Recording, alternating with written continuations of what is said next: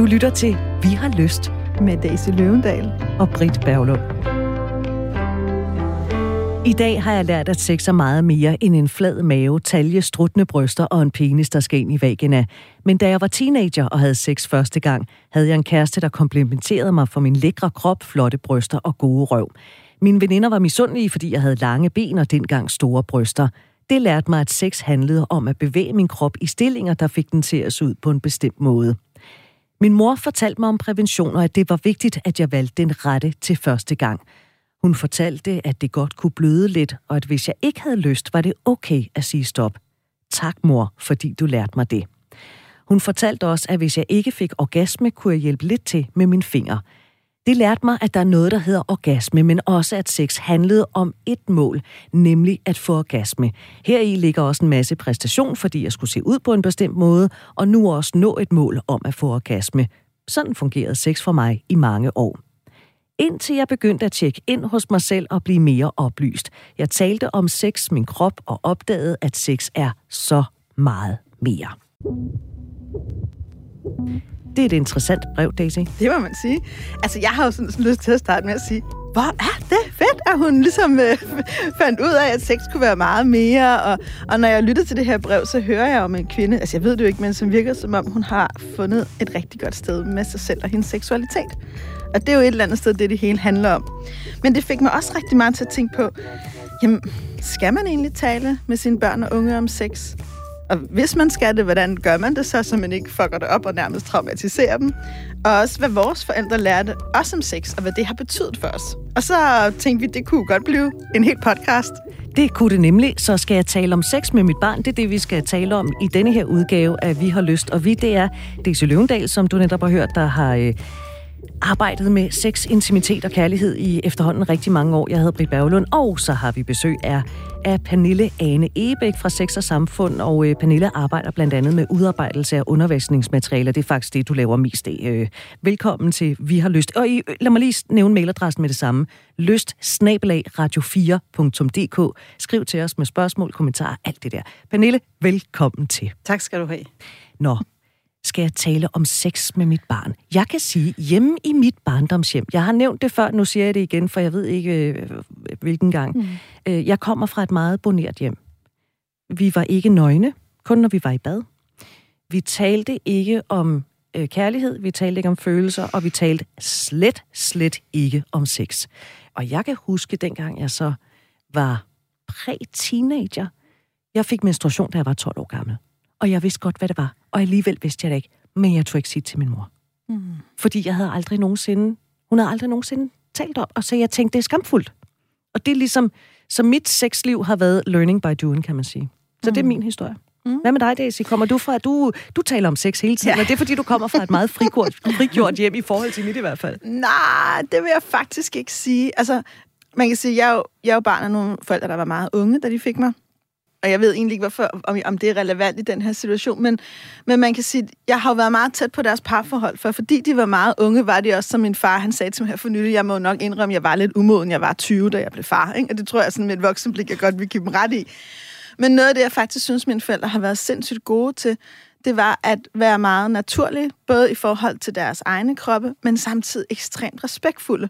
Jeg har faktisk, jeg tror, hvis jeg skal være helt ærlig, tror jeg, jeg har hørt mine forældre have sex én gang men jeg er ikke sikker. Det har altid været noget, som har været langt væk fra, fra min bevidsthed, at de havde et privatliv, og det er jeg super taknemmelig for.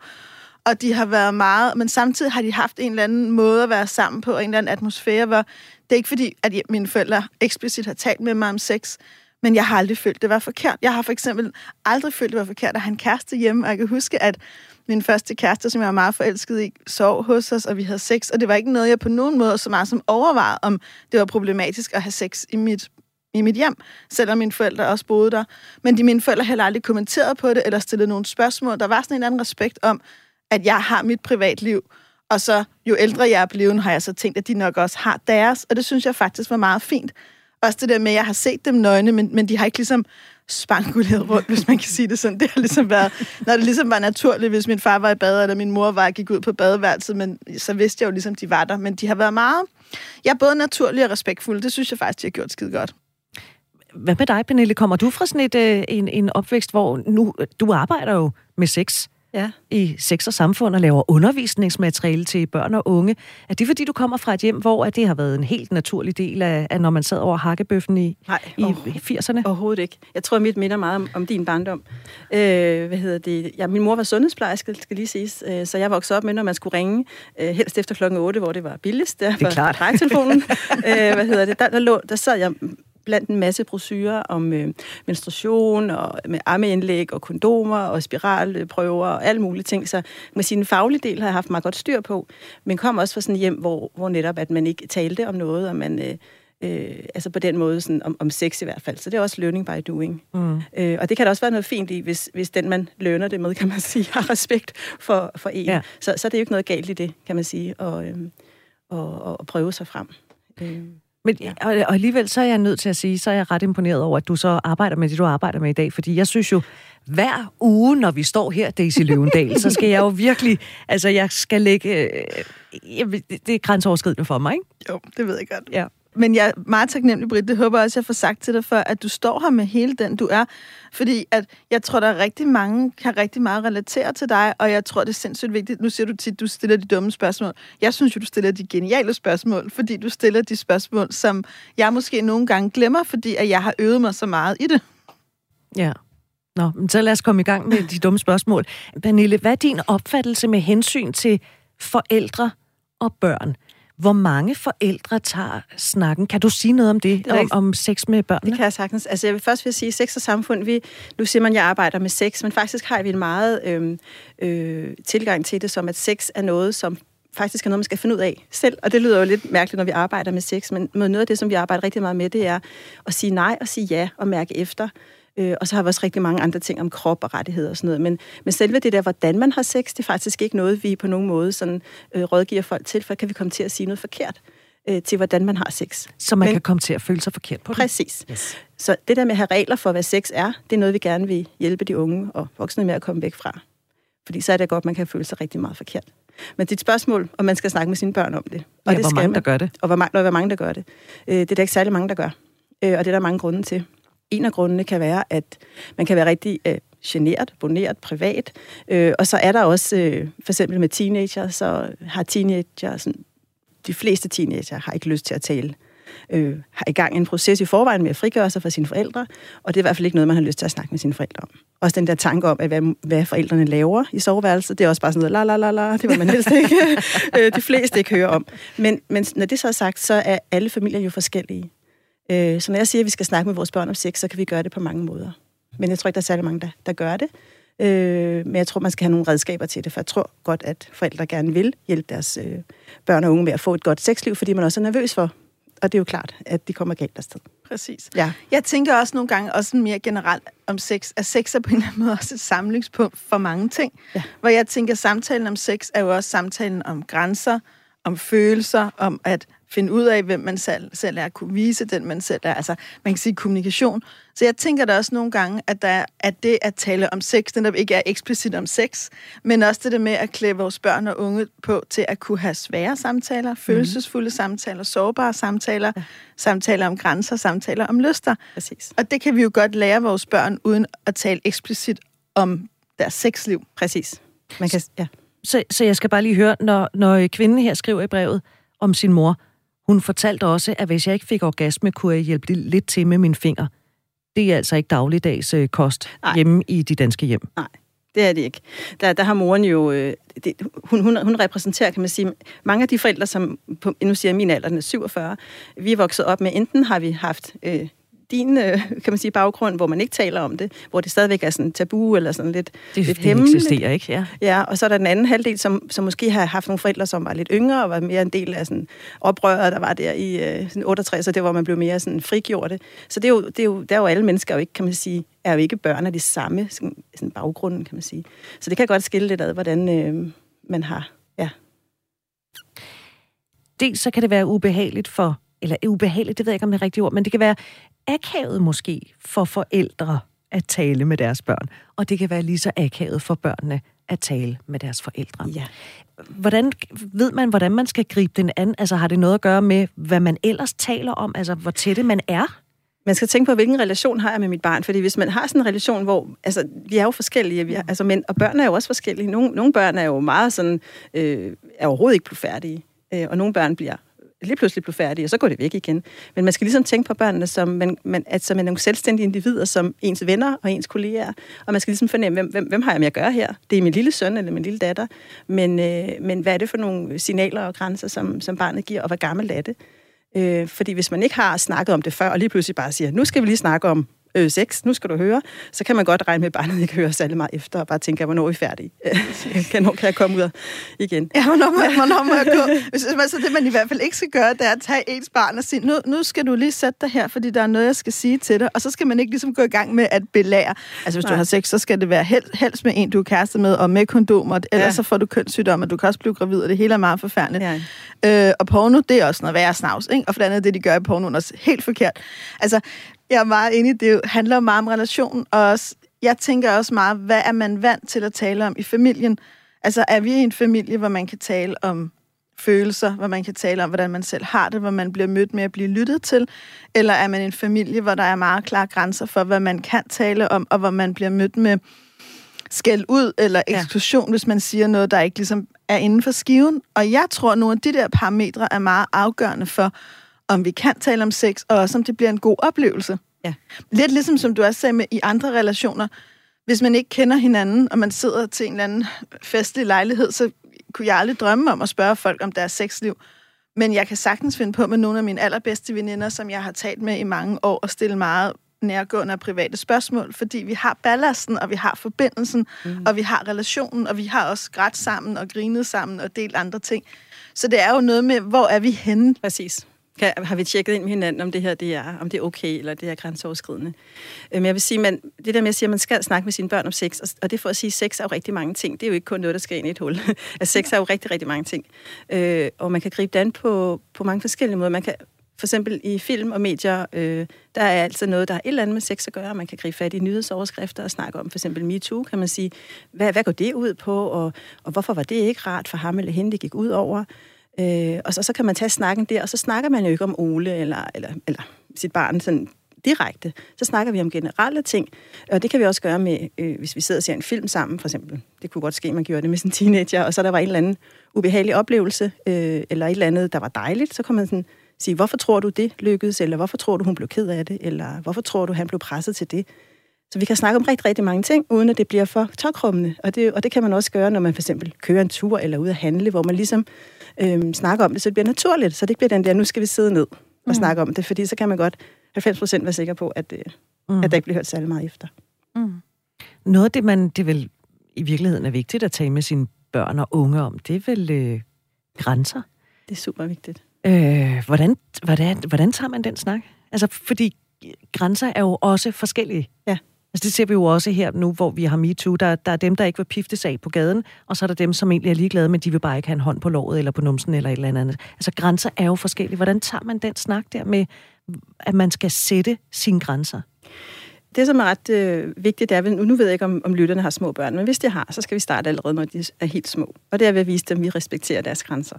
Og det kan vi gøre for eksempel, jeg har det øh, et eksempel med, at man for eksempel er på stranden, og lige pludselig vil ens øh, datter eller søn ikke øh, skifte det våde badetøj på stranden, og så siger man, åh, vise vasse, øh, der er ikke nogen her, der ikke har set en lille tidskone før. Eller der er ikke noget særligt ved det.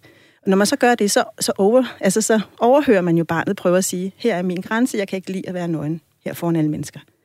Og det er sådan et meget godt eksempel på, også når de gerne vil have lukket døren til toilettet, så siger man, nej, men så kan jeg ikke høre dig. Nej, men så må, så må man jo bare lytte lidt bedre, og så respekterer barnet gerne vil have lukket døren. For det er her, vi begynder at lære dem, at man faktisk lytter til dem. Så, så det, det er bare lige for at sige, at man kan starte, når de er ret små. Øh, og så kan vi, så, så det der med at snakke om grænser, det skal ikke være så mystisk. Man skal sige, prøv at nogen, der gør noget ved dig, du ikke kan lide. Det kan man godt sige til dem, uden det, det er jo grænseoverskridende snak. Det kan man bare sige. Det kan være alt muligt. Det kan også være en, der giver en krammer rigtig hårdt. Eller en, der leger en, leg, en kysseleg i skolegården. Så bare sige, prøv at høre, du skal bare sige, det må du ikke, det må alle gerne sige. Og du må også gerne hjælpe andre. Og det er også en god ting at sige, du må gerne hjælpe andre med at sige fra. Det synes jeg er genialt. Og når, og når vi lige taler om det, som jeg, jeg synes jo, det der er nøgler. Jeg synes jo, det du siger nu, er jo så sindssygt vigtigt, og noget alle os forældre nærmest på at have en pjæse, hvis vi skal kommunikere på den måde, når vi bliver forældre. Men også det der med, at jeg for eksempel for nylig haft en samtale med et par, som har fået nogle konflikter i, at deres datter på 5-6 år, nu kan jeg ikke huske, om hun er 5 eller 6, har ikke lyst til at kramme papfarfar. Mm. Og det bliver sådan lidt akavet, fordi at faren vil egentlig bare gerne have, hun gør det. Han bliver sådan lidt, han kommer ja. til lidt at jagte hende rundt til fødselsdagen ja. og sige, gør det nu mm. bare. I virkeligheden, fordi han som voksen også synes, det er en svær relation, og han overgår ikke noget ballade med hans mor, for hun bliver skide sur, og mm. nu er det vigtigt, at min nye mand er inkluderet. Og moren er mere sådan, jeg synes, hun skal have lov til at sige fra. Og når jeg nævner det her, så er det fordi, det er sådan en almindelig situation. Jeg tror, alle genkender noget lignende. Mm. Jeg kan selv huske, at noget jeg, altså, jeg som barn nogle gange var tvunget til at sidde på skødet af nogen, jeg ikke havde lyst til. Fordi at hvis nogen gerne ligesom ville sidde med mig, så skulle jeg ikke være besværlig. Mm. Altså, jeg skulle ligesom lidt bare gøre det. Og nu kommer jeg en familie, hvor min bedsteforældre var bryggeriarbejder, så efter en god våd nat, så det der med at sidde på skødet af en eller anden var ret grænseoverskridende. Men når jeg nævner det, så er det fordi, vi jo som forældre nogle gange kommer til at presse vores børn nogle steder, hvor vi faktisk ikke selv kan finde ud af at sætte grænser. Præcis, og hvis du oversætter alt det, du står og siger der, oversætter det til øh, en halv bal, øh, eller til en, en, en øh, fancy club, øh, klub inde i byen, eller et eller andet sted, hvor, hvor de unge går i byen. Hvis du oversætter den scene der til nogle teenager eller nogle voksne, at de sidder på skødet, og nogen de ikke har lyst til. Præcis. Fordi ellers bliver der dårlig stemning. Det er ja. ret problematisk. Så selvfølgelig skal en lille pige have lov til at...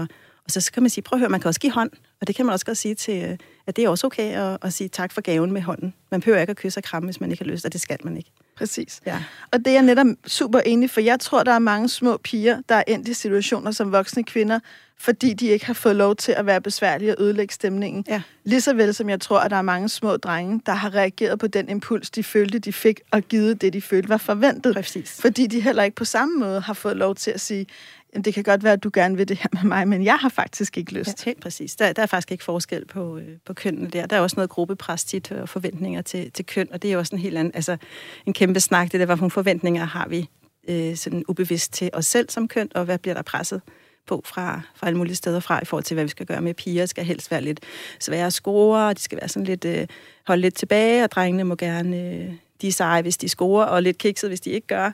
Øh, så man kan være en fuckboy, og man kan være en uh, scorekaler. Det er sejt, øh, men hvis en pige, hun gør det samme, så er hun bare... Og så er hun en luder. Ille, og en luder, ja. ja. Og sådan, øh, sådan er det stadigvæk. Det er vildt nok. Ja, det, ja. og vi, vi skal lige huske på, at vi er i 2021, ikke? Ja, præcis. Ja. Det er jo faktisk også nogle af de ting, jeg tænker, at man som forældre, og i det hele taget gode voksne, man behøver ikke at være forældre, man er jo tit en god voksen i nogens liv, i virkeligheden godt kan sætte nogle ord på og der tænker jeg, det der med nogle gange at have et personligt sprogbrug. Altså, jeg, jeg, hjemme hos os har vi tit avisen liggende på bordet. Det er sådan meget god... Altså, Nemlig. Sam, altså, ja, så kan man snakke lidt om det. Altså, og så kan man lige kommentere lidt, og nogle gange med vilje siger jeg også, ej, jeg bliver vildt provokeret af det der. Mm. Men hvorfor gør du det? Jamen, det er, fordi jeg synes, det er over mine grænser, at man taler sådan om andre mennesker, eller jeg synes, at det er vildt hjerteskærende, når jeg læser om, at homoseksuelle nogle steder i verden faktisk er truet på deres helt almindelige menneskerettigheder på grund af deres seksualitet. Ja så er jeg jo ikke i gang med at holde foredrag. Vi har bare en samtale, hvor jeg ja. Nogle gange lidt bevidst udvalgt siger, hvad jeg mener. Mm-hmm. Og nogle gange stopper den der. Andre gange spørger jeg mine børn eller min mand, hvad tænker du? Altså, og alt det her handler jo i virkeligheden om at åbne nogle samtaler. Ja. Og som dannelse, i forhold til, du vil jo gerne, altså det er jo det, vi kan gøre hjemme i vores børn derhjemme. Vi kan jo danne dem, vi kan jo, vi kan jo ruste dem til også ikke at være homofobiske, for eksempel. Det, det er noget, vi kan, vi kan klemme på, fordi det er, jo, det er jo noget, som også tit kommer hjemmefra, hvis man er det. Og, det er selvfølgelig det er jo svært at lave om på, hvis forældrene er det. Men, men, øh, men man kan også blive påvirket af, hvis du er et miljø som barn eller ung, hvor det, man for eksempel er homofobisk, så kan det være svært at sige fra. Så man skal ruste dem rigtig meget hjemmefra til at sige, prøv at høre, er det ikke bare cool, vi alle sammen er forskellige? Og, hvorfor skal vi blande os i, men, hvem vi er kærester med? Og nu, nu kommer endnu et dumt spørgsmål. Ja. Hvis man nu har den opfattelse, at man ikke synes, det er cool, at alle mulige er forskellige, og at øh, Svend ja. er forelsket i Mogens, og, og Pia godt kan lide Jette, hvad gør man så? Altså, som forældre? Ja. Altså, hvis du virkelig har den overbevisning, ja. at det er sgu ikke normalt. Ja, det er jo, det er jo så, så må vi jo få fat i de forældre, så må vi snakke om, at det faktisk godt kan gøre livet svært for dine børn, hvis du videregiver den, fordi det er faktisk ikke særlig cool at være homofobisk. altså, det er, det er, det er faktisk det, ikke fremtiden. Det er slet ikke cool, men Nej. der er måske også de forældre, der vil mene, at det er ikke noget, det er noget, skolen skal gøre. Ja. Altså, det er skolens ja. Øh, seksualundervisning, der skal sørge for at lære mine børn, hvordan mm. og hvorledes. Ikke? Ja. Man kan jo sige, at vi kan jo ikke lave om lige nu på andre mennesker, men vi prøver jo. Altså i virkeligheden, det at have sådan nogle samtaler er også en invitation. Men jeg tænker, når man som menneske tænker, den her samtale må være nogen andres opgave. Uanset om det må være skolens opgave at tale om det her, eller samfundets opgave at sørge for det her. I mit hoved ligger der i det altid et tjekspørgsmål til mig selv. Hov, er der noget her, jeg har det svært med? Mm-hmm. Er der i virkeligheden noget her, jeg bliver lidt bange for? Fordi jeg tror, at nogle af de steder skal i virkeligheden være der, vi skal kigge på os selv. Præcis. Så jeg håber meget, at man, når man mærker, hvis man mærker det der inde i sig selv, at man så tænker, okay, hvad, hvad sker der lige ind i mig der? Så det er sådan den ene ting. Det er sådan en lille refleksion, kan man jo godt have med sig selv. Og når I så nævner det her med det homofobiske, nu får I så et andet eksempel fra, fra samtalerummet, som faktisk jeg har haft flere gange. Så nu nævner jeg sådan et eksempel, jeg har selvfølgelig har anonymiseret, men jeg har lyst til at understrege, at det her har jeg mødt flere gange. Fordi det undrer mig over, hvor tit jeg egentlig møder det. Mm. Men det er den her kvinde, som kommer hos mig. Hun har det svært i hendes parforhold, og det handler rigtig meget om hendes yngste søn. Hun har to sønner, og den ene, han er hetero, og den anden, han er homo. Men homosønnen er det hemmeligt. Og hun har faktisk opdaget det, fordi hun har lidt snadet i nogle af hans ting, fordi hun havde en mistanke. Øhm, og det, der giver hende en masse problemer, det er, at hun føler, at hendes mand er meget afvisende over for det, og hun føler, at hendes søn har det dårligt. Ja. Og hun er meget i tvivl om, hvordan hun skal gribe det an, og det sætter hende i en kæmpe konflikt i forhold til hendes mand, og i forhold til hende selv, og hun føler sig splittet, splittet imellem hendes søn og hendes mand. Og når jeg nævner det, så er det fordi, det sker hos mange. Og jeg kan huske noget af det, hun sagde til mig i starten, hvor hun sagde, Jamen, jeg forstår det ikke, Daisy. Altså, jeg ved ikke, om du kan forklare det, men han er sådan en helt almindelig dreng. Han har gået til fodbold og oh, håndbold ja, og hængt ud med de andre drenge. Ja, altså, hvad, hvad har vi gjort forkert? Yeah. Hvor, hvor der har jeg i virkeligheden gjort det med, et fagsprog, kalder psykoedukation. Jeg har fortalt hende, jeg ved ikke, hvorfor mennesker har den seksualitet, vi har. Forskning siger forskellige ting. Hvad sker der, hvis du bare erkender, det er sådan, han har det? Og det, hun meget støder hovedet ind i, det er, at hendes mand og hendes ældste søn har altid været sådan nogen, som hvis de så en bøsse, så grinede de af ham på gaden. Og hvis de så nogen i fjernsynet, der var homoseksuelle, så kom de med en eller anden bemærkning. Altså, det ligger så meget der sprogbrug. Så den yngste søn har jo også lært, jeg må ikke være homoseksuel i den her familie. Nej. Og det gør jo også, at han holder hemmeligheder og trækker au, au. sig og fortæller ja. ikke. Og det gør, at han udvikler sig et sted hen, hvor hun ikke kan nå ham og bliver bekymret. Og nu står vi her, ikke, alle sammen, og tænker, af, det har man jo ikke lyst til med ens barn. Nej. Og det er jo det, der nogle gange er konsekvenserne, når vi ikke får lavet et hjem, hvor der er plads til mangfoldighed. Præcis. Og så vil jeg sige, øh, der er meget utrolig høj mistrivsel øh, hvis, øh, for, for homoseksuelle og transpersoner, som ikke føler sig set. Det er selvmordsretten er også utrolig øh, høj. Øh, så, så det er ikke bare noget, vi skal altså, se mildt på. Og, og der må moren, øh, hvad hedder det, måske søge noget hjælp, altså tage, tage faren med, og så øh, og få, få snakket med ham om, hvordan det her kan være, og så forklare med, hvad du kan gøre skade på din søn altså alvorlig skade på din søn, hvis du, hvis du ikke accepterer ham. Og, og seksualitet, det er ikke noget, som man kan, man kan spille væk med fodbold, eller fremme, fremme med dukkehus eller noget. Præcis, ja. det er bare indtil du møder ja. en rigtig sød pige. Så er vant at se, ikke? Ja. Men til gengæld så kan man spille masser af fodbold, for eksempel i panidræt. Det er jo også, ja.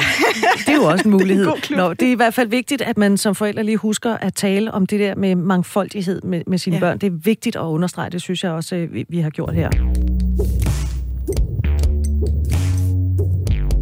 Du lytter til øh, Vi har lyst, Daisy Løvendal. Jeg hedder Britt Berglund, og så har vi besøg af Pernille Ane Ebæk fra Sex og Samfund, og vi taler om, skal jeg tale om sex med min teenager, fordi vi har fået et øh, brev fra en kvinde, der øh, fortalte lidt om øh, hendes snak med moren, som egentlig endte ud i Jamen nu ved jeg ikke rigtigt, om jeg skærer den lidt for skarpt, Daisy, når jeg siger, at den endte ud i, at sex for hende kom til at bestå af, at man skulle præstere, så skulle man altså have en orgasme.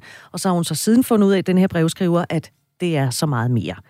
Var det for skarpt skåret? Nej, det synes jeg ikke. Altså, Nå, okay. det, det, det, det, nej, altså det er skarpt skåret, det vil jeg give dig. Men nej, altså for jeg tror, noget, noget af det, der er så interessant når, altså fra et psykologisk perspektiv, det er, vi lærer alle sammen noget om sex derhjemme. Ikke? Og nogle gange siger mine klienter til mig, jeg har ikke lært noget af mine forældre, fordi vi snakkede slet ikke om det. Præcis. Nej, men så har du jo lært, at det at ikke er noget, der vi ikke snakker om. Altså, det, vi har jo alle sammen, vi har jo alle sammen lært noget. Og hvad betyder det så for os? Så man kan sige, hvad hun har lært, er jo det, at hun må give sig selv orgasme, og jeg tror, moren har delt de her ting for at støtte hende som mm. kvinde, og sige, hvis du ikke du får orgasme og penetration, hvilket meget få kvinder får, så er det helt okay. Hun har prøvet at dele sin livserfaring, og så er det landet i hende i, okay, så det handler om orgasme. Og jeg tror, det er jo det, der nogle gange, jeg kan lade være med, jeg er jo selv forældre og tænker, shit, jeg ved jo godt, at lige meget hvor gode intentioner jeg har, er det jo ikke sikkert, at det lander det rigtige sted, og det tror jeg, man, man bare må acceptere, men det er ikke, det er ikke, men det betyder ikke, at vi skal lade være. Og det, jeg tror også, det betyder, at vi hele tiden også skal tjekke ind, hvad, hvad er det egentlig, jeg har fået sagt, hvordan kan det tolkes? Prøv at tjekke af, hvad er det egentlig for nogle forestillinger, de har. Og nogle gange kan man jo godt stille åbne spørgsmål, særligt hvis det er lidt ældre, altså sådan teenager, sige, for eksempel, når, Mm, det kommer også igen, hvad for en relation man har, Pernille, hvor er man mm. henne. Men måske kan man godt spørge en ung menneske, hvad tænker du egentlig, sex handler om? Det kan man godt. Det er et meget mm. åbent spørgsmål, og så kan de jo svare på mange niveauer, afhængig af, hvilken samtale de ønsker. Men og, og jeg kunne godt tænke mig, at vi lige lavede en tidslinje her om, mm. om ikke så længe, hvor vi lige gennemgår, hvad man egentlig kan tale med sine børn om, hvornår, altså hvilken alder de har. Men allerførst, Pernille, fordi du arbejder jo en del med øh, undervisningsmateriale. Ja. Der er sikkert, og nu hiver den på banen igen, der er mm. sikkert forældre, der vil sige, det kan de lære om i skolen. Ja. Hvad lærer man reelt i seksuel undervisning i skolen? Seksuel undervisning er, skal jeg først sige, et øh, fag som obligatorisk det hedder Sundheds- øh, og Seksuel Undervisning og Familiekundskab. Det er meget lang titel. Problemet med det her fag, det er, at det er ikke øh, timesat. Det, det vil sige, det står ikke på, på skemaet under matematik og efter dansk. Øh, så det er et fag, som er op til skolerne at sørge for, at det bliver varetaget. Mm. Og det er utrolig omsorgsvigtigt, det her fag. Der er rigtig, rigtig mange skoler, som ikke øh, holder seksuel undervisning. Og øh, mange tror, at seksuel undervisning, øh, seksuel undervisning det kommer i ind i 8. og 9. klasse, så skal de lære noget med kondom, som skal rulles ned af kosteskaft, og så skal de jo lige lære, hvilken øh, sexsygdom man kan, der, der er de værste. Ja. Øh, og så er den klaret, og phew, så kan læreren øh, ligesom tørre oh, det han. Ja. Og så håber man, og nogen håber også, at der er nogle andre, der kommer og tager det, og det er sådan en, ligesom sådan en op, øh, sådan, tager aben, ikke, på lærerværelset. Sådan. Uh. Fordi problemet, og der er der et andet problem, det er, at lærerne er ikke uddannet i det. Det er ikke obligatorisk på lærerseminarierne, så jeg kan godt forstå, at lærerne ikke øh, ved, hvad de skal gøre med det her fag. Det er ikke spor underligt. Det er lige så akavet for dem som deres Fuldstændigt. Fuldstændigt. Men det her fag, det er faktisk et, som starter i 0. Det er obligatorisk for 0. klasse, og det er helt op til 9. Fra 0. Og det er der rigtig mange, der ikke ved. Yep. Og efter 3. klasse, der skal de have kendskab til grænser, til relationer, til krop og hvor babyer kommer fra. Okay. Og I kan godt se, det smarte er, når vi snakker om det der med at sidde på skødet og blive tvunget til at give en krammer. Det er noget, de lærer, nemlig i 0. hvis de bruger vores materialer til at sige, det må du godt sige nej til. Når de så kommer op i mellemtrinnet, så kommer der, det er de samme emner, grænser igen, de er der hele tiden. Men øh, så kommer der pubertet på. Det vil sige, der kommer noget mere kendskab til krop og igen relationer rigtig meget. Og øh, hvordan vi er forskellige, og, og forventninger til, til køn kommer også i, der på mellemtrinnet. Øhm, så kommer der så i udskolingen, der skal de så lære om, om hvad hedder det, prævention, og om øh, simpelthen samtykkeloven kommer der også om, og forskellige rettigheder og billeddeling. Så øh, det er et ret, ret vigtigt fag, øhm, som desværre ikke bliver overholdt. Helt fra 0. Yes. Det er virkelig overraskende. Det har jeg aldrig nogensinde hørt om. Men jeg kan også se, at vi står jo på sådan en, øh, når vi er ude og holde messer, og, og altså sådan fortælle, møde lærer og holde kurser, og jeg så siger til dem, jeg siger til dem, at det er for 0, så, så siger de, det er slet ikke gammel nok til. Altså, de, de hører jo seksuel undervisning, og så tænker de, det er noget med sex at gøre. Mm. Øh, og, det, og det er jo der med sex er jo mange ting. Det er seksualitet, det er en, en, en kæmpe stor øh, et emne, som er ikke kan klares på en uge. Og, nej. Ja, jeg tænker det også, jeg står sådan lige og filosoferer, det, det er jo også et spørgsmål, hvad lærer man i 0. Men jeg tænker, er det ikke også noget med hygiejne og empati? Og kunne, altså, der, er jo, der er jo mange ting igen, som i virkeligheden handler om det senere hen i livet at kunne varetage sin seksualitet. Men hvad lærer man egentlig i 0. Jamen, altså i 0. der har vi for eksempel sådan nogle tegninger, hvor der er nogle eksempler. Sådan en situation, øh, for eksempel ude fra skolegården, hvor der er en, som trækker bukserne ned på den anden, og de andre bare griner. Altså hvor man lærer dem, Nu siger noget grimt, man kan fuck op. Men så lærer vi dem, hvordan kommer vi videre. Mm. Altså det med at lære dem, at, at livet, man kan også godt få en dårlig tungeslasker. Altså op i de senere selvfølgelig, det lærer det ikke i 0. Øh, men det der med, at, at man kan godt... Øh, altså vi er mennesker, som skal lære det sammen. Øh, og vi skal også lære, og nå, okay, det synes han ikke var sjovt, den her leg. Mm. Og så kan jeg sige undskyld, og så kan jeg spørge næste gang. Og det er sådan, vi lærer dem, hvis man oversætter det til en seksuel relation senere hen. Ikke? Men så ja, det, det der med, det også er okay, undskyld det jeg siger, at det der med, at det også er okay at sige, det synes jeg ikke er sjovt. Præcis. Og derfor så gør han eller hun ja. det ikke igen. Vi har for eksempel også en novelle, der handler om en kysselej uden skolegård, hvor alle synes, den her kysselej er mega sjov. Så er der en, der synes, den ikke er sjov, men han vil gerne være med i lejen. Ikke? Og hvad gør man så? Ikke? Det, er jo, det kan vi jo også oversætte til, til mange andre ting. Ikke? Sige, du må godt sige nej til den her leg. Og så kan I lære en anden leg næste frikvarter, og så må du spille bold alene i det frikvarter. Eller sådan, ligesom for at sige, det, det er okay, at nogen synes, det er sjovt, øh, men det er også okay, at du ikke synes, det er sjovt selv. Altså, jeg, jeg, jeg, jeg synes, det, det er så genialt, det er så rigtigt, at det også, jeg tænker, hvis ikke du som lille lærer det der med, man skal ikke trække bukserne ned, og hvis man gør det, hvordan lapper jeg vores relation? Hvordan kommer jeg godt tilbage? Hvad gør vi så? Præcis. Så det er jo der, man lægger fundamentet for senere hen at kunne sige nej til at tage trusserne eller boxershortsene af, når man ja. ikke har lyst. Plus, man lærer at reparere. Nu mm-hmm. gjorde jeg noget dumt, det ja. vil jeg gerne lære at tage ansvar for. Og, det, og, og, og nu er det ikke nu siger jeg jo kun noget som forældre, jeg kan ikke sige, hvordan det står til, men hvis jeg som en blanding af forældre og fagperson skulle tage temperaturen, så har jeg hørt mange forældre, og jeg har selv oplevet, at når noget bliver grænseoverskridende i skolegården, bliver det lidt, du ved, ja, men det var også lidt uheldigt, men han gjorde det jo bare for sjov, Ja, ja, eller for han sjov. ville jo bare i Mm. kontakt med hende. Og jeg tror, at den der lidt værfen hen, det var bare for sjov. Det er i virkeligheden, apropos, nu bliver det ubehageligt. Au, au, det her kan vi ikke lide. Det betyder ikke vift, vift, selvom du har lyst. Det betyder bli, bli. Ja. for der er noget at lære her. Præcis. Og jeg tror, der er en kæmpe forskel på, om man går ind i det her med sådan en rigtigt forkert tankegang, eller hvad kan vi lære her? Mm. Den er, det er bare for sjov. Det er en, som bliver brugt også af mange voksne. Altså sådan, åh, slap af, det var bare for sjov. Altså også hvis man bliver klappet bag i, øh, står i en bar, ikke? Man siger, hold op, åh, det var bare for sjov, ikke? Men det var ikke sjov, altså. Det var sjovt for dig, men det var ikke sjovt for mig. Og det er jo også det, som vi... Øh, altså, og så, så, og så, hvis man så står i, er i byen, de teenager, og de er måske er lidt fulde og sådan noget, så er det måske ikke der, man tager den der snak. Nu skal du høre, ja. Altså, men, men der kan man bare sige klart fra, og så viser man også de andre, øh, der står omkring, at det her var ikke okay. Og det er også det, vi lærer dem, når de er helt små. Og så kommer der jo mere og mere på, op, når de kommer op i 6., 7., 8., 9., så bliver det mere og mere øh, nogle eksempler, de kender fra deres hverdag. Fordi noget, altså det, vi ikke gør, det er, vi løfter ikke pegefinger, og vi taler ikke over hovedet på dem. Vi prøver ligesom, vi har også nogle rådgivningssider, øh, linjer, øh, hvor vi tager nogle cases fra, og så skriver dem lidt op, så de ikke er sådan helt øh, sådan genkendelige. Men det får, for at tage nogle, virke, tage nogle ting, som de kender, øh, også der, hvor det gør ondt, og det krasser lidt. Øh, ja. Så det ikke er bare sådan noget, husk at bruge kondom, ellers så dør du. Eller sådan, altså, det lyder sådan lidt overdrevet, Ja. ikke? Men, Jo, jo, Ja. jo, jo men, Ja. men det er da det, jeg kan huske fra min skoletid. Altså, jeg, eller hvis jeg overhovedet kan... Jeg tror, jeg kan huske en seksuel undervisning men jeg har da slet ikke... Øh, nej, det er der mange, der ikke, der er mange, der ikke kan huske. Og når jeg holder kurser, det gør jeg også for fagpersoner, også, så, så spørger jeg, hvor mange her har fået seksuel undervisning, og så er der nogen, der sidder, måske, måske her ikke, og sådan noget. Og, og der, de fleste siger bare, at det var mega pinligt, Ja. og, og helt forkert, og det blev bare sådan, sat en film på, så gik læreren bare ud, eller, ej, ja, så- eller kom til at fortælle privat, hende misforstået, og det må man heller ikke. Det er også bare, det er, ikke, det er ikke godt for nogen. S- Så meget mere, at desto vigtigt, at man så som forældre formår at tage nogle samtaler med sine børn, og ikke kun én samtale, når de er 5, 8 eller 12 Løbende, år, men ja. løbende Når hele der tiden. opstår, der er hele tiden noget, du kan snakke om. Altså, det indgår i jobbeskrivelsen som forældre. Ja, det gør det. Ja. ja. Nu, nu, nu nævnte du tidligere det her med, hvis man skal for eksempel respektere øh, et barns grænser på, på stranden, et, et lille barn, som mm, står med en, ja. en våd trøje eller nogle våde, våde badeshorts, hvis det barn ikke vil have det af. ja. Er der, er, er der andet, man skal, man skal tænke over, når de, når de er så små? Altså, fordi- hjælper man den jo lige med at sige, prøv at høre, nu holder jeg lige håndklædet. Så mm. der er en løsning. Selvfølgelig skal barnet ikke gå rundt med vådt tøj. Vi skal jo heller ikke være sådan helt konfliktsky på den måde. Men, øh, men sådan med dem, oh, jeg kan godt forstå, jeg kan godt se, at du ikke, vil have, din- du ikke har lyst til at stå nøgen her. Det kan jeg godt se, så nu hjælper jeg dig lige med at holde håndklædet. Ja. Og så har man ligesom hørt dem, og de føler sig set. Øh, og så skal vi huske, blufærdighed, det er ikke noget, som man kan hjælpe. Det er ikke noget, man kan sige, jeg er ikke, mig og min, øh, min partner, vi er ikke blufærdige, så det er vores barn heller ikke. Det er overhovedet ikke noget med det at gøre. Det er helt tilfældigt, øh, hvilke mennesker, og de er, små, de er jo små selvstændige væsener. Mm. Så hvis lille, ens lille datter bliver blufærdig lige pludselig, så er det ikke, fordi man har gjort noget forkert. Det er bare, fordi de er ved at udvikle deres personlighed og, og, og, og prøve af med, hvad, altså, hvad er mig? Ja, og blufærdighed er jo heller ikke forkert. Overhovedet ikke. Altså, blufærdighed er ligesom alle mulige andre grænser, bare dem, du har.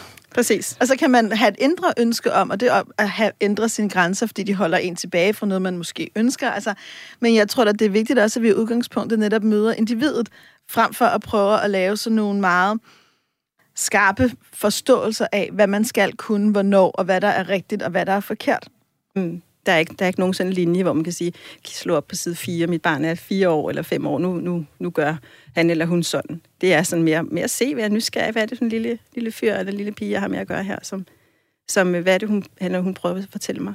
Mm. Og så i mødet at vise det vigtigste er, at de føler sig set, fordi det er jo der, de bliver for selvtillid nok til, når de bliver ældre, og så sige fra og sige, nej, jeg gider ikke øh, have en tungslasker af dig. Vi har aftalt, mm. der aftalte vi ikke noget om. Det har, vi ikke, det har vi ikke tjekket ind med hinanden på, om det var det, vi skulle. Præcis. Vi skulle se en film. Ja, altså? og, jeg, og jeg troede, jeg gerne ville have en tungeslasker, og nu Ja. når jeg får jeg den, så kan jeg mærke, jeg har lyst alligevel. Jeg vil hellere, jeg vil hellere, Jeg vil hellere en popcorn. jeg vil hellere en popcorn. ja, jamen, præcis, og jeg tror, jeg kommer til at tænke på, når vi står og taler. Da jeg blev nybagt forælder, så fik jeg ligesom alle andre øh, mødre i det her land en masse brosyrer, der fortalte mig meget nøjagtigt, hvor længe jeg skulle amme, hvornår jeg skulle introducere mad for mit barn, hvad for noget mad. Altså det var ligesom, at mit forældreskab var, var meget... Øh, der var i hvert fald nogle meget klare retningslinjer, lad mig sige det sådan. Men jo ældre børn bliver, jo mindre klare retningslinjer er der. Ja. Det vil sige, at vi kan gå to veje som forældre. Vi kan gå ud og efterlyse dem, Mhm. og være lidt frustreret over, at de ikke er der.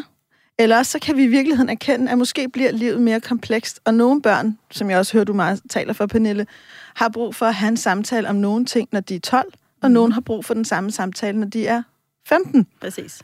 Og det er det, der er en af vores allervigtigste opgaver som forældre, det er at have den intime kontakt til vores børn og have den relation. at vi kan møde dem, hvor de er. Præcis, og vise dem, at vi ikke bliver, øh, at vi ikke bliver vrede på dem. Fordi det, det første, nu, for, for at tage et eksempel, nu sagde du porno før, og det ved jeg godt, det, det er sådan helt andet, men, men, men for eksempel, øh, der er mange, vi får mange henvendelser som forældre, der er nervøse for, at deres børn har fået set porno. Og hvad skal vi gøre? Øhm, så, så det vi siger, det er, at fortæl børnene, at det her, det er ikke for, det er noget, der er lavet til voksne, det er ikke lavet til børn, så du skal slukke for det, hvis, du, hvis det er sådan nogle øh, mellembørn øh, hvis man bliver vred og kommer til at blive sådan mega frustreret og sådan forskrækket over det, sådan, Åh, hvad har du gjort? Og, altså, man kan have mange ja, holdninger. Jeg har sagt til dig, at du ikke skal. Ja, ja præcis. Så, så, så mister du chancen for, at de kommer til dig næste gang, for de kommer til at klikke ind igen på et tidspunkt, og så siger de noget, der er rigtig ubehageligt og uhyggeligt, mm. det måske, fordi der er mange slags porno, der er også rigtig meget dårlig porno.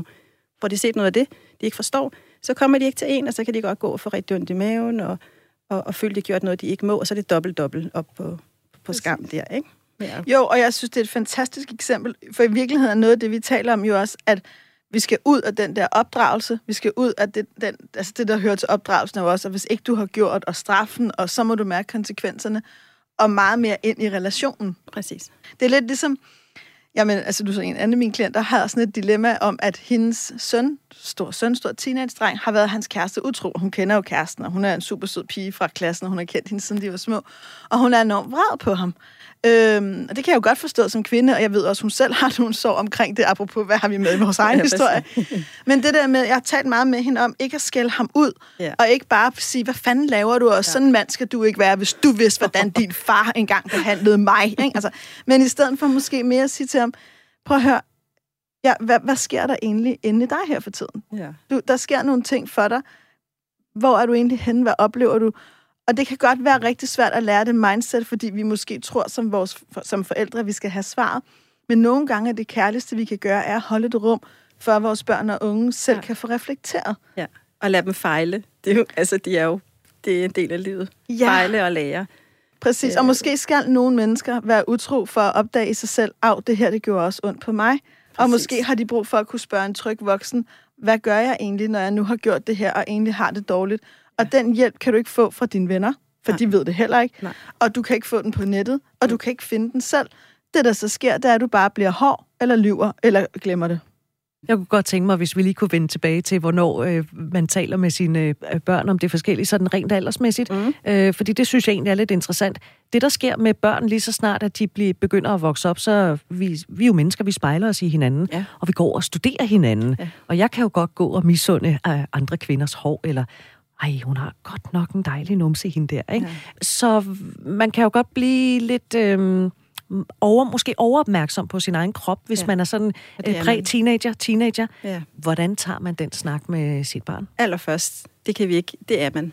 Og det har man været alle dage. Og det, det kan man også være som 48 år. Jeg siger det bare. Ja, det er, kroppe er simpelthen øh, dejlige, men det, det driller os, øh, og det har de gjort alle dage.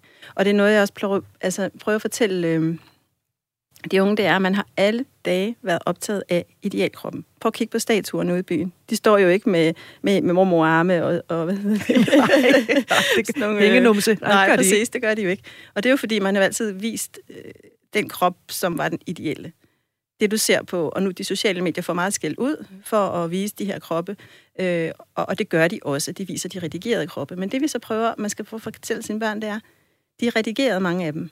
Og, og, og det, som er, man skal hjælpe de unge til, det er også at gå ind og, og følge nogle af dem, som gør op med det. Der er rigtig mange tidligere modeller, også nogle, som viser, når jeg sidder sådan her, ligger sådan her, så hviler jeg faktisk på mit baghoved. Det gør, at min, min mave er helt stram. Men hvis jeg slapper af, så får jeg nogle små deller. Altså ligesom lave sådan nogle realitets øh, sådan check med dem, eller for at sige, prøv at høre, det er en genre, og det er redigerede billeder.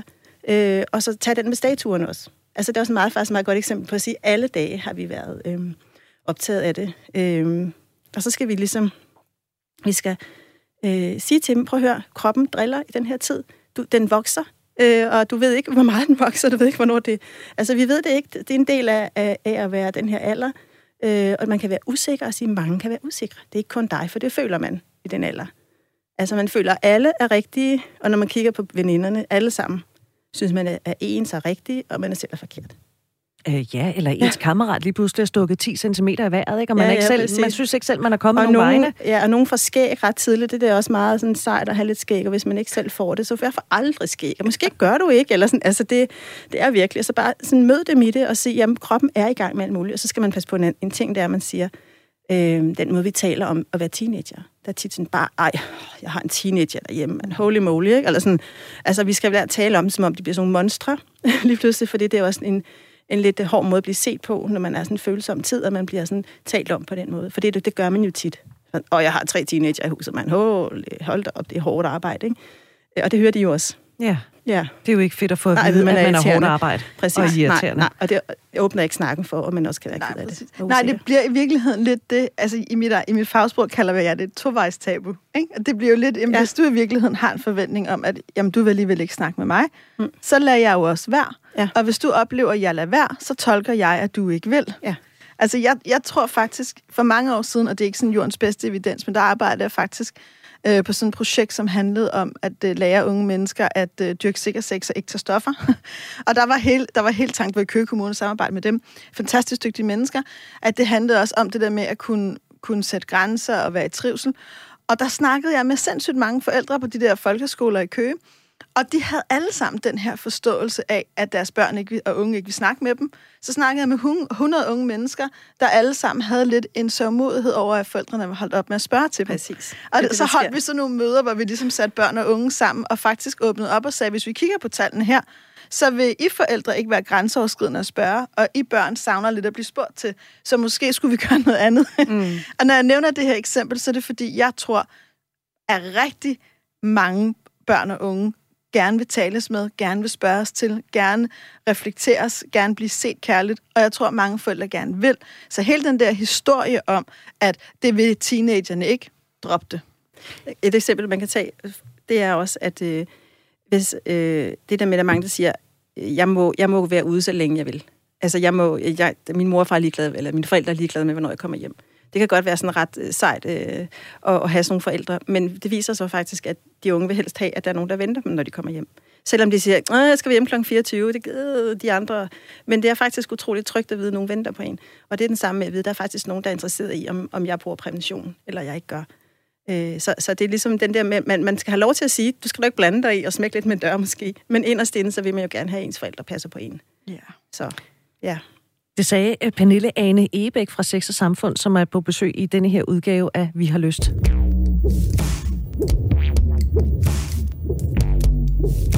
Husk lige mailadressen lyst radio4.dk, hvis du har et emne, du synes, vi skal tale om, hvis du har spørgsmål, hvis du har et eller andet kommentar, noget erfaringer. Skriv til os, lyst radio4.dk. Og vi taler jo om det her med, om man skal tale om sex med sit barn, og hvordan gør man så? Og nu er jeg altså den der irriterende, der siger, kunne vi ikke lige vende tilbage til de der, hvornår, øh, oh ja. eller hvor gamle øh, børn er? Fordi, Daisy, gennemsnitsalderen for den første gang, man har sex, den er i Danmark 16, ikke? Jo. Hvordan, hvordan gør man lige der som, øh, som forældre, når man tænker, nå, nu nærmer vi os nok den første gang? Ja, det, for os, man kan også sige, at man, man, man kan sagtens fortælle sine børn om prævention, før de går i gang. Det er det samme med, at, øh, at, at børn også godt ved, at man skal ikke, øh, man skal ikke være meget fuld og køre på cykel. Eller, altså, der er sådan nogle ting, som... man, man skifter også til vinter, det er ikke før, det begynder at sne. Præcis, og, man, og, og, og børnene lærer også om, om folketingsvalg, før de fylder 18. Altså, det er også en meget sådan lidt tørt eksempel, men, men altså, at prævention, det er bare noget, og vi skal ikke gøre det mystifistisk. Det er bare sådan, og, og det skal man øve sig i, og hvis man synes, det er svært at sige kondom, så må man øve sig nogle gange. Og når man har sagt det 20 gange, kondom, kondom, kondom, så er det så ligesom at sige kaffekop. Altså, det kunne vi jo håbe, ikke? Ja. Fordi der er mange af de der ord, som bare bliver sådan helt øh, ind i munden. Øh, så, og så prøv og så bare sige, prøv at høre, og, og så kan man lave sjov humor. Det er simpelthen faktisk en rigtig, rigtig god ven at have i den her øh, sammenhæng. Man kan lave lidt sjov med det bare, og så de må godt synes, man er pinlig. Altså, mm. hvis de synes, det er bare sådan, ej, helt ærligt, far, Åh, hold nu op, og sådan noget. Jamen, prøv at høre. Det er jo super vigtigt, at du skal passe på dig selv, du skal passe på din partner. Og så bare sige bum, ikke? Altså, sådan er det. Og så derfor så skal du selvfølgelig øh, mm. vide noget om prævention. Og så øh, er det også ret vigtigt, at man tager fat i sin skole. Fordi mange af de her snakke er faktisk skolens, man skal have det derhjemme, men meget af det her sådan faktuelle om sexsygdom, om prævention og alle de her ting, det er faktisk et krav og det er ikke bare noget, som skolen måske skal tage. Det er faktisk et krav til, at de skal varetage det her fag. Så der kan man godt som forældre snakke med skoleledelsen, og det vil vi være glade for at Sex og Samfund. Nogle flere skoler kan, kan få det her fag på skemaet. Øh, så der kan man jo også øh, hjælpe til, at ens barn rent faktisk, også sammen med de andre unge, for de lærer meget af hinanden, mm. og de får den her undervisning sammen. Det er mega vigtigt. Ja. Og jeg sidder og tænker, jeg ved godt, at nogle gange får jeg sådan lidt, ej, kunne man ikke gøre det her i verden, men Jeg kunne da også helt vildt godt tænke mig, at forældre kunne tage det der kursus. Altså i virkeligheden, så tror jeg, at det vil være super godt, også som en forældregruppe omkring, altså når man for eksempel er på en skole, betyder forældresamarbejde jo også meget. Ja. Tænk, hvis alle vi forældre lige blev opdateret lidt på samtykkelov og kommunikation og grænser, det tror jeg, der vil være rigtig godt. Ja, altså vi har ved Sex og Samfund, der har vi jo noget, der hedder Startsnakken, hvor forældrene kan gå ind på vores hjemmeside og, og få en masse gode råd. Og det er alle de her sådan helt konkrete eksempler, som vi også uh, snakker om i dag. Så det er faktisk, uh, det er noget, som, ja, det kunne være cool, hvis skolerne også havde sådan en forældremøde, hvor de lige mm. havde det på, på øh, dagsordenen. Det er en god opfordring ja, at komme med. Jeg har tænkt på, hvis man er en øh, sådan en helt øh, standard øh, kernefamilie, mor, far, nogle børn, Hvordan er det så? Er det moren, der skal tale med øh, pigerne? Er Nej. det faren, der skal tale med drengene? Eller hvordan griber man lige den opgave an? Fordi der, jeg har da også hørt mænd sige, ja, det der, det er mors øh, opgave, ja, ikke? det er dejligt nemt at sige. Præcis. ja. Det betyder, at jeg vil ikke, for jeg er i virkeligheden ikke klar. Og i stedet for at ja. blive klar, så giver jeg den til noget andet, ikke? Og det er jo igen det med at skubbe Så har vi aben, ja. Ja, præcis. Så nogle andre må tage. Det er, altså, man, man skal jo heller ikke presse nogen til at snakke om noget, der ikke er rart. Øh, så derfor så er der jo heldigvis rigtig mange andre måder, man kan gøre det på. Men den der, har du haft snakken? Altså, og det behøver ikke at være én snak. Det skal være noget, vi løbende ligesom griber øh, muligheden for. Og så brug de der medier, som hele tiden har gode eksempler. Og så, eller når man kører bil sammen, så man ikke stiger den ind i øjnene, så det har noget tredje fælles, vi har gang i. Står og skræller kartofler eller sådan noget, så, så det ikke bliver sådan akavet, fordi så lukker de, sådan, de fleste af dem faktisk, for det, det bare bliver pinligt. Mm. Øh, igen i forhold til, hvilken relation man har. Nogle snakker jo rigtig, rigtig privat med deres forældre, og det er jo også rigtig fint. Øh, men, men jeg tænker, nu snakker jeg om de fleste mm. øh, familier. Øh, og så er der jo igen meget forskel på familier. Nogle, nogle har måske, er der en forælder, nogle har fire forældre, øh, og så er der måske en, der tænker, at den tager jeg, eller sådan, der måske mere naturligt ligger for og har lyst til at tage de her snakke. Men ellers så prøv at tage dem løbende, og så prøv at tage fat i skolen også, fordi der, det er en god, øh, god hjælp. Og så handler det vel i virkeligheden også om relationen. Altså, hvordan er mit forhold til min mor eller til ja. mit, og til min far? Ja, hvem, hvem er jeg synes egentlig det fedeste at snakke med om det her? Præcis. Ja, og, have, og i virkeligheden erkende, at vi kan nogle forskellige ting. Altså, jeg ved, at der, jeg ved for eksempel, at jeg, jeg, har, jeg har barn af hver sit køn, men jeg ved, at der er nogle ting, at det er faktisk fælles for begge køn, de vælger mig til, fordi de synes, de er gode til. Og der er også bare nogle ting, som, øh, der var på et tidspunkt, min søn, han havde noget, hvor han sagde, det vil jeg faktisk helst snakke med far om. Altså, men det synes jeg også, det, det er legalt. Jeg ved også, der er nogle ting, min datter helst vil tale med sin far om. Og en anden ting, jeg faktisk har lyst til at sparke ind i det der, nu nævnte du også, at der er også, hvad hedder det, børn, der har flere forældre. Jeg tror også, det er vigtigt, at man har nogle andre voksne, der er tæt på Altså nogle andre gode voksne, hvor det måske er nogle andre end, end lige præcis forældrene, som man også på en eller anden måde... Jeg har nogen af dem, der er tæt på i mit liv. Jeg har blandt andet min unge kusine på 22, og jeg har et par gode veninder, og jeg har mine forældre, hvor jeg også ligesom har sagt til dem, hey, kan I ikke lige også snakke om det her? Men det er også, at nogle gange ringer jeg også til min far, hvis han skal være sammen med mine børn, og siger, jeg ved, de har skændtes med deres venner. Kan du ikke lige prøve at tage venskab op på en eller anden måde? Eller, altså, du ved, det der med, at der må gøre... Jeg tror meget på, at det kræver en landsby at opdrage et barn, og jeg tror, det er godt for børn også at høre forskellige erfaringer. Ja. Og jeg tror også, der kan være noget godt i selv at åbne samtalerne, at selvom man ikke taler direkte med den unge eller barnet, men hvis man sidder til en middag, øh, så kan man jo godt tage et emne op og sige, hey, var I til Pride? Eller Præcis. hvad synes I om den der mm. serie Sex Education på Netflix? Har I set den? Eller har du egentlig nogensinde tænkt over, om du var til andet end uh, det modsatte køn? Altså, du ved, lad nogle samtaler være i rummet, børnene kan lytte på. Finde ramme, hvor, finde en ramme, hvor det er, og det er jo ikke kun børnene, der finder ud af de her snakke. Det er jo alle, kan jo godt lide at tale om de her ting. Det er jo også voksne, alle aldre, som synes, det er spændende, de her emner. Så hvis man sidder omkring sådan en langbord og er i gang med, at man har gæster, og man sidder og spiser, så får de der snakke, fordi de hører efter. Altså, de, ungerne hører efter, øh, hvad de voksne snakker om, og der er rigtig, meget læring i det. Og så høre, at man kan være uenig, men også høre, at man, håber jeg, har en god tone stadigvæk. Fordi det er jo også det, de møder ude i skolegården og ude i, når de skal i byen. Præcis. Senere. Hvor vigtigt er det at bruge ordet jeg i stedet for? Jeg, jeg øver mig i at bruge ordet jeg i stedet for mand. Det er så dejligt at sige mand, fordi så kan man holde tingene lidt ud i, i strakt arm og så sige, det, det har lidt med, ikke rigtig mig, og alligevel lidt med mig at gøre, ikke? Men det der med, at man bruger ordet jeg, når man taler med sine, sine børn og unge om det her? Altså for mig er jeg jo en kæmpe kældpest. Altså jeg har jo også en eksistensfilosofisk baggrund. Jeg tror jo, at vi alle sammen har så meget behov for at lære at bruge det ord. Og for mig handler det også meget om grænser, om det der med at sætte personlige grænser. Mm. Jeg siger nogle gange ja og nej til ting, ikke fordi, at det er sådan, det er ude i samfundet, fordi det er min grænse. Og jeg oplever også, at folk forstår ting bedre, når, når det kommer ind i jeg. Jeg er ikke okay med det her. Jeg vil ikke det her. Jeg vil gerne det her. Altså, Og jeg tror, at der er rigtig meget, der bliver mudret. Det er også noget, det jeg oplever enormt meget i parterapien. Det er, det bliver mudret, fordi ingen ved egentlig præcis, hvem der føler hvad. Ja. Og jeg tror, det er en vigtig ting at give børn med. Jeg snakker ikke om, at man skal være eksplicit på sit eget sexliv, men jeg taler om det der med for eksempel at kunne sige, Jamen helt ned til, øh, jeg har lyst til at tage et bad alene nu, så vil I være søde, kære familie, lad oh, mig være ja, den ja. næste halve time. Ikke? ja. Eller jeg har lyst til at uh, spise lidt senere i dag, eller jeg har faktisk ikke lyst til at sidde sammen og spise i dag, jeg er i dårligt humør og vil egentlig bare være mig selv. Men alt den der, jeg er sådan her, jeg står her i livet, giver jo også vores børn mulighed for os at sige øh, ja og nej i relationerne i familien, og senere over for andre. Det er rigtigt. I en nære relation, det er det rigtig godt at sige jeg. Øh, jeg jeg, jeg, jeg, blev, jeg blev vred over, at du sparkede mig over skinbenet. Eller sådan, efter de der sådan, eksempler, der er i hverdagen, som de små børn, der bliver ja, hissige. Eller sådan. Man ligesom siger, det kan jeg ikke lide. Øh, men så kan man også sige, det er ikke okay at sparke. Man må ikke sparke. Du må ikke sparke. Der er ingen, der må sparke. Det, det er sådan en måde, man kan sådan differentiere det i. Ikke? Men, men øh, i, øh, ude i, øh, i undervisning, nu tæller jeg jo som en, der laver materialer, der anbefaler vi, at man siger, at man siger mand, at vi taler i mand, det får at passe på de unge ude i klasselokalet. At vi ikke for eksempel snakker om, øh, jeg har... Øh, jeg har oplevet, jeg har engang været i seng med en pige, og så kommer til at blive grebet af stemningen, og så tale øh, over sig. Og så øh, lidt senere ude i skolegården, eller næste uge, så er det, så er det ham, som ikke kunne få den op at stå. Eller de der, så, så i vores materialer, så ligger vi op til, at vi taler generelt, og det er for at få alle med. Mm. Fordi nogen kan også blive bange for, at øh, man ikke kan tale med, fordi man ikke har noget at byde ind med endnu, måske. Mm. Eller, øh, eller bare synes, det er for, for grænseoverskridende. Så derfor så, så taler vi i mand og i termer, og så har vi sådan nogle eksempler, hvor vi siger, mange unge synes, det er svært at bruge prævention. Hvorfor tror jeg det? Og så snakker de ind, og så kan de jo bruge alle deres personlige erfaringer.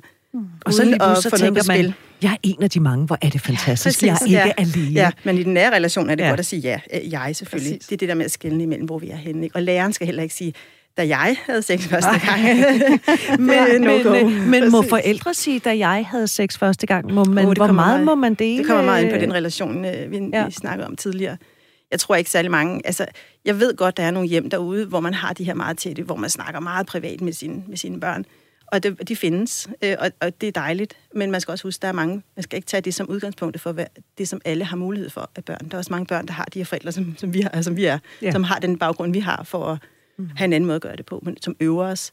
Øh, så, øh, så derfor så, så, så, så tror jeg ikke, der er særlig mange børn, der egentlig har lyst har brug for det billede ind i hovedet.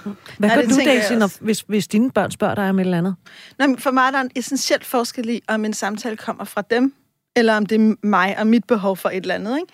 Så hvis, øh, hvis mine ja. børn, nu har mine børn ikke spurgt mig om det endnu, men hvis de for eksempel spurgte mig, mor, hvornår havde du sex første gang, så vil jeg svare. Altså, jeg vil, jeg vil gerne dele.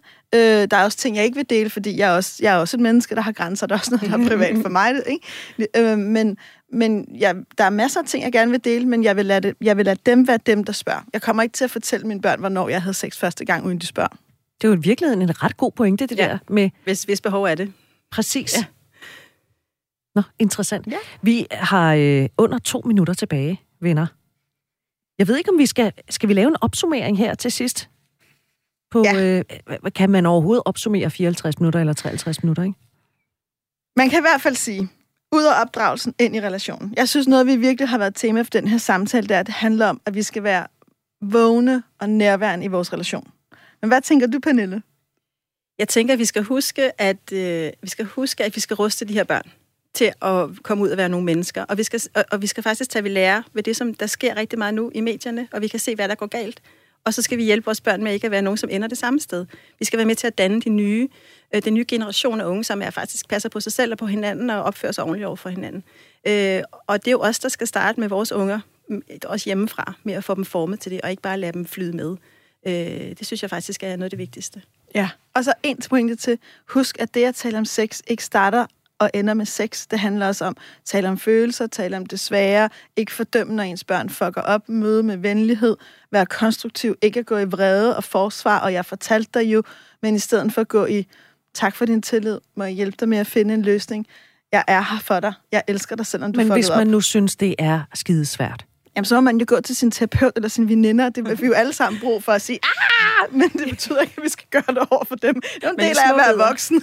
små bidder er også fint. Det behøver ikke at være hele den der ramse på én gang. Det er bare prøv, prøv at huske på, at når vi sidder og snakker med vores børn, grib chancen for at tage snakken, når den byder sig. For den byder sig faktisk rigtig tit. Det handler bare om at åbne ørerne. Præcis. Nå? Ja.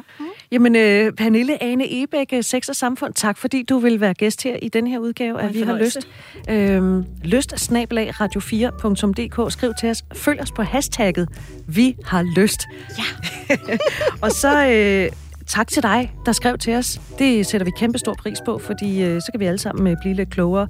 Og så vil jeg bare lige nævne, at man kan jo podcastprogrammet her, der får man også hver tirsdag et lille stykke bonusmateriale. Det lyder som om, det er det der lækre i klæder ned for bæren. Det er det ikke.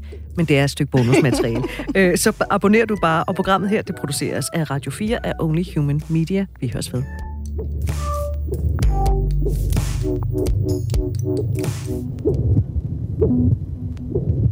Thank you.